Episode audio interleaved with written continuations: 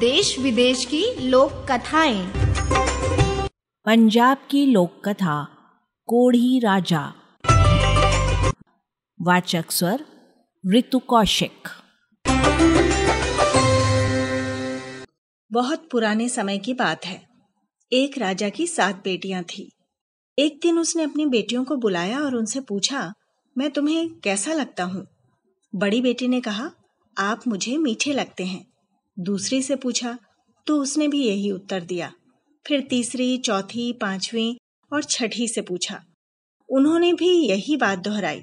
किसी ने गुड़ की तरह, किसी ने शक्कर की तरह, किसी ने शहद की तरह, किसी ने मिश्री की तरह पिता को मीठा बताया। जब सातवीं बेटी से पिता ने पूछा तो उसने कहा, पिताजी, आप मुझे नमक की तरह मीठे लगते हो। ये सुनकर राजा को क्रोध आ गया। वो सातवीं बेटी से बोला तुमने मुझे ऐसा क्यों कहा? लड़की बोली, पिताजी, मैंने जो महसूस किया है, वैसा ही कहा है। छोटी लड़की के मुख से ऐसा सुनकर राजा क्रोधित हो उठा। उसने अपने सेवकों को दरबार में बुलाया और आदेश दिया कि नगर के किसी कोढ़ी आदमी को उठा लाओ। सेवकों ने पूछा, महाराज, आप ऐसा क्यों कर रहे हैं? राजा ने कहा, मुझे अपनी छोटी लड़की की शादी उससे करनी है। राजा की बात सुनकर सब लोग चिंता में डूब गए। सभी मंत्रीगणों ने राजा को ऐसा अन्याय न करने की सलाह दी, लेकिन राजा ने उनकी एक न सुनी। सेवक कोढ़ी की खोज में निकल पड़े। तभी उन्हें पता चला कि किसी अन्य राज्य का एक राजा है, जिसके शरीर में एक साधु के शाप के कारण कोढ़ फूट पड़ा है। उसकी जरा सी भूल के कारण साधु महाराज क्रोधित हो उठे थे।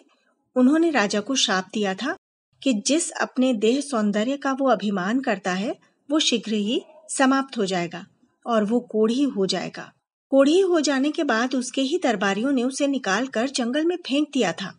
सेवकों ने कोढ़ी राजा को जंगल से ढूंढ निकाला और उसे उठाकर अपने राजा के राज दरबार में ले आए। राजा ने अपनी सबसे छोटी बेटी का विवाह रस्मों रिवाज के साथ, कोढ़ी राजा के साथ कर दिया। राजा की बेटी ने अपनी जरा भी उदासी प्रकट नहीं होने दी। राजकुमारी राजमहल के वैभवपूर्ण जीवन को छोड़कर अपने पति को लेकर महल से बाहर निकल गई। भीख मांगकर उसने कोढ़ियों को बिठाने वाला एक ठेला खरीदने के लिए पैसे जोड़ लिए। वो रोज उस ठेले में अपने पति को बिठाकर भीख मांगने जाया करती। एक दिन अपने कोढ़ी पति का कहा मानकर रानी उसे सरोवर के पास ठेले में बैठा छोड़कर भीख मांगने चली गई। कोढ़ी राजा ने देखा कि सरोवर में कुछ कौवे डुबके लगा रहे हैं और हंस बनकर सरोवर से बाहर निकल रहे हैं। ये दृश्य देखकर वो हैरान हुआ। अचानक उसके दिमाग में एक विचार कौंधा और वो सोचने लगा, क्यों ना मैं भी सरोवर में डुबकी लगाऊँ? यदि कौवा हंस बनकर बाहर निकल सकता है तो मैं भी शायद पहले जैसा सुंदर नौजवान राजा बन जाऊँ। फिर उसने सोचा कि यदि मैं सुंदर नौजवान युवक बनकर निकलूँगा तो मेरी पत्नी मुझे पहचाने की नहीं। ये सोचकर उसने एक उंगली को पानी से बाहर रखकर डुबकी लगाने का फैसला किया, ताकि उसकी पत्नी उसे पहचान सके। इतना सोचकर वो पानी में कूद पड़ा। डुबकी लगाकर वो पानी से बाहर निकला तो उसका सपना साकार हो चुका था। वो मुस्कुराता हुआ ठेले पर बैठ गया। रानी जब काम से वापस आई तो उसने देखा कि उसके पति के स्थान पर एक सुंदर नौजवान ठेले पर बैठा हुआ उसकी ओर देखकर मुस्कुरा रहा है। उसके मन में ख्याल आया कि इस नौजवान ने उसके कोढ़ी पति को मार डाला है और अब उससे शादी करना चाहता है।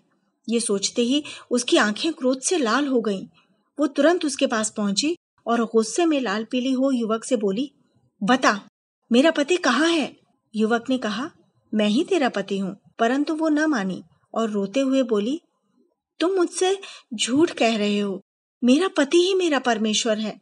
मुझे किसी भ्रम में डालने की कोशिश न करो, मेरा पति मुझे लौटा दो। नौजवान युवक ये सब देखकर अपनी पत्नी के सच्चे प्रेम की मन ही मन सराहना करने लगा। उसने अपना हाथ, जो अब तक पीछे छुपा रखा था सामने किया और अपनी वो उंगली दिखाई जिसमें कोढ़ का निशान अभी भी बाकी था। वो अपने पति को पहचान गई। इस चमत्कार को देखकर रानी के आश्चर्य तथा खुशी का ठिकाना न रहा। रानी ने हाथ जोड़कर प्रभु को धन्यवाद दिया। राजा अपनी रानी के साथ अपने राज्य में लौटा। समस्त प्रजा अपने स्वस्थ राजा को पाकर फूली न समाई। अभी आपने सुनी पंजाब की लोक कथा कोढ़ी राजा। ऑडियो प्रस्तुति। रेडियो अर्पा